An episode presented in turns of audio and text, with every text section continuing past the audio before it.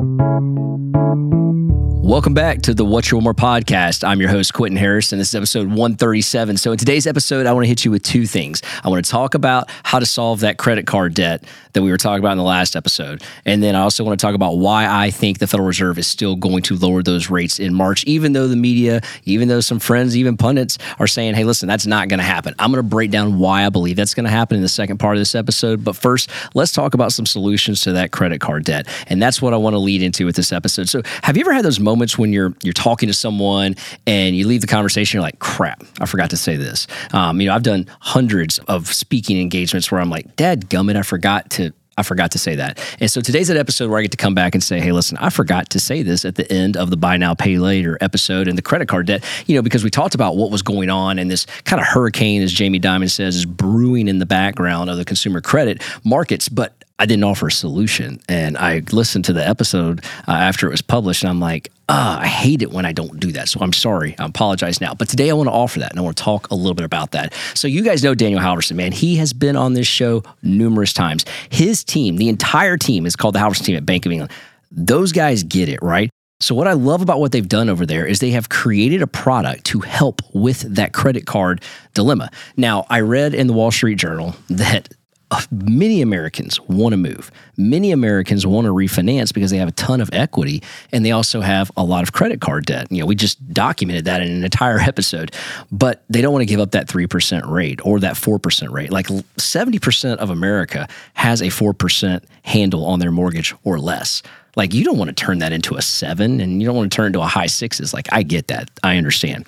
And you know, the old you can refinance later, depending what state you live in, that's can become pretty expensive, right? So, you know, one of the things that Daniel and the team over there have done that I think is phenomenal is they have created a product that helps consolidate those credit cards. And I'm not talking about a refinance. I'm talking about a product that's a fixed rate product, essentially a second mortgage that's fixed. Now, if you've listened to my episodes, you know I do not I do not like home equity lines for numerous reasons. It's another revolving debt instrument and you're consolidating thousands of dollars from your credit cards and putting it on another revolving debt. Yes, the interest rate's lower. Yes, it's possibly tax deductible, but I'm not a fan of home equity lines. But a fixed rate second well, I like that idea because now you're going to pay it off and you're consolidate revolving into a term. Now the challenge is the challenges on that is most of those are going to come with extremely high interest rates. These are smoking interest rates that I'm seeing on this. They're less than half what your credit card debt is. And what's incredible about this is they're closing these in five days or less. Now, this is not meant to be an infomercial for Bank of England. But I did want to say why this is so important. And by the way, if you're listening to this, they can do this in all 50 states. So no matter where you are in the country, you can get to these guys. The link to this is going to be at our YouTube channel at What's Your One More. You're going to see a Calendly invite on there where you can go in there, schedule time, you can talk to a representative, and they can get this set up for you. Here's the great part this takes like five days or less to close on. And it is one of the most seamless processes that I think I've ever seen for any mortgage, much less a second mortgage. And again, rates are extremely favorable, better than I've seen on any fixed rate second mortgage in probably the entire 20 plus years I've been in the business here. But this is a phenomenal product they have here to help consolidate that. Now, it's not just for credit cards. You know, if you just want to take cash out and you want to have it on the sidelines uh, for emergency, or if you were looking to do renovations or upgrades, or you need it for college education, tuition, I mean, the list goes on and on it's available for that. I'm just specifically saying it's a solution to the credit card situation I was talking about last episode. And I felt bad for not leaving that on there at the end. So, again, the team over at Bank of England, all 50 states, they can knock this out for you in five days. Um, you know, and it's amazing. It is an amazing product. No appraisal required. It doesn't matter if you're W 2, you're self employed, you're 1099, they can do it all on this product. So, I highly recommend it. Go into our YouTube channel at What's Your One More. That link is going to be in there. It's going to be a Calendly link schedule an appointment to meet with one of the representatives over at Bank of England and let them help you with this. And if anything, let them do a free diagnostic and see is it beneficial for you and how much money you would save. I can't say enough about this product. Um, yes, they're one of our primary sponsors, and I'm very grateful for that. But I'm even more grateful when I see a product like this that can help our audience. So I'm super excited about that. Please check it out. Yo, thank you so much for choosing us today. We're definitely not done with our podcast, but we are going to take a really short sponsor break and then we'll get right back to the show.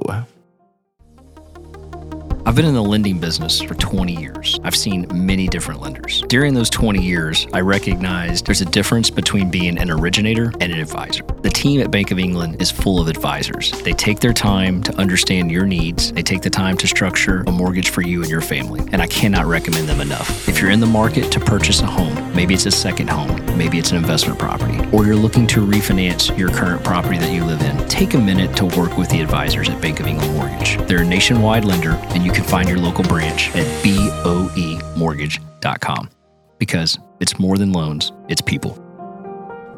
Thanks so much for letting us give a shout out to our sponsor. All right, now back to the podcast. Okay, so let's go into the second part of this episode.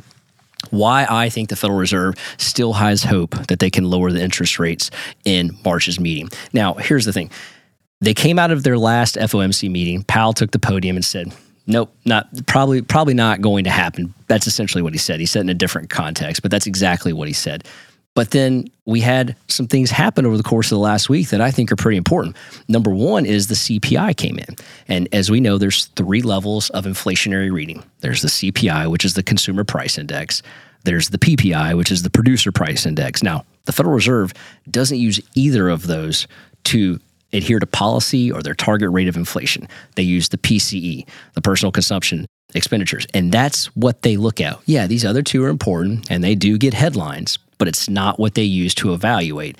Now, the reason the CPI came in a little higher than expected was really one particular weighted reading, and that was shelter cost. You've heard us talk about shelter cost over and over again, and what is made up of that is the owner's equivalent of rents, as well as rent readings, as well as the uh, the lodging away from home. Meaning, like, hey, you you you left home and you did an Airbnb, you did a hotel, et cetera. You get the point. Well, that number was the curveball that number was way up. And because it was so weighed up, and that weighted average of the shelter cost is 44% of the CPI, it makes up 44% of the CPI, that's why it was higher. Now, that's not always the case. It doesn't always work like that, but it came in higher, and that's what threw it off. Well, that same weighted, excuse me, that same component of shelter cost isn't a huge weighted average on the PCE. It's not nearly the same, can nearly carry the same clout the PCE, as we're being told by the Federal Reserve, they look at it in three different ways. Obviously, they look at the core reading, which strips out energy and food. But what they do is they evaluate that over a three month reading.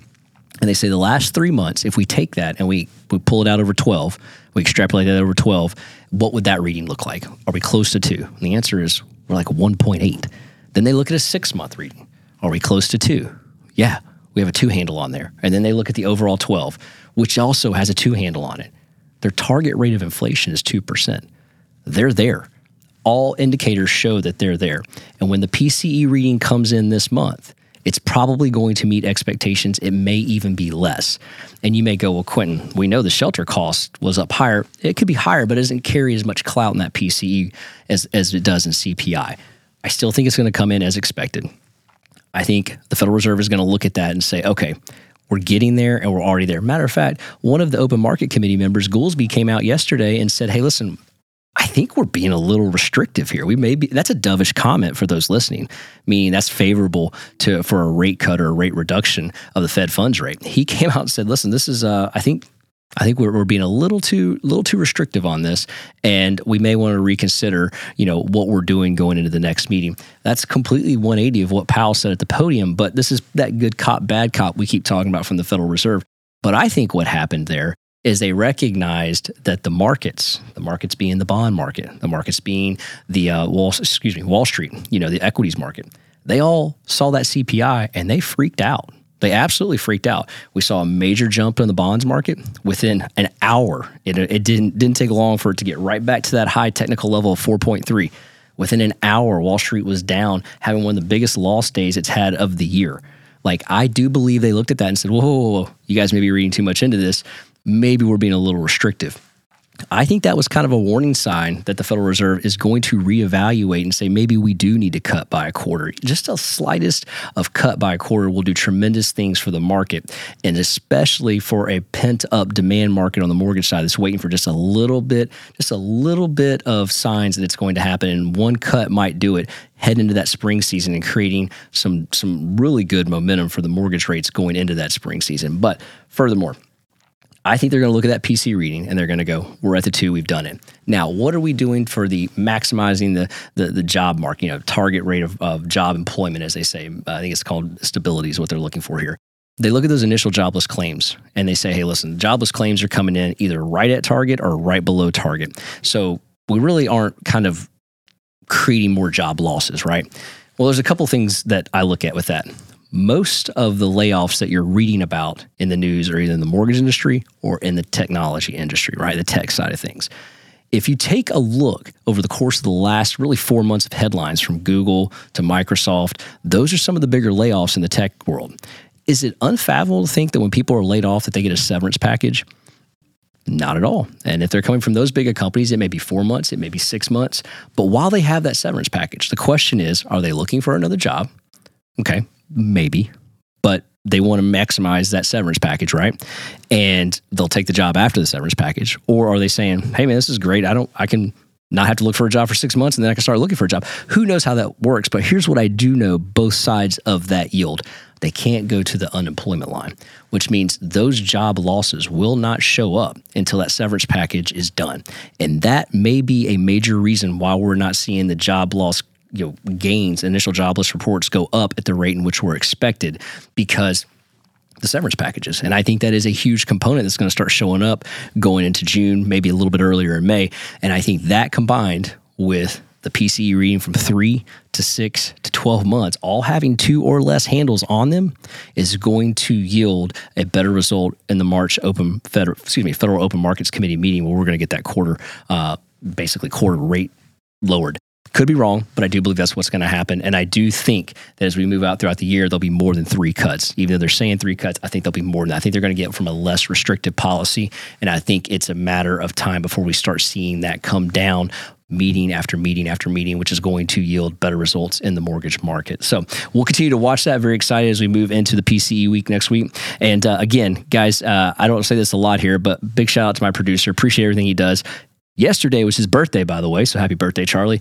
And uh, guys, if you like what you're hearing, please check out that YouTube channel at What's Your One More. All the details about the solution to that credit card debt I was speaking about is going to be on there. Can't thank the team at Bank of England enough because they got one heck of a product over there. Check that out. Also, check us out on all platforms in which you listen to your podcast, especially on Apple. If you could five star review this, leave a comment, we'd greatly appreciate it. And then check us out on our socials at What's Your One More.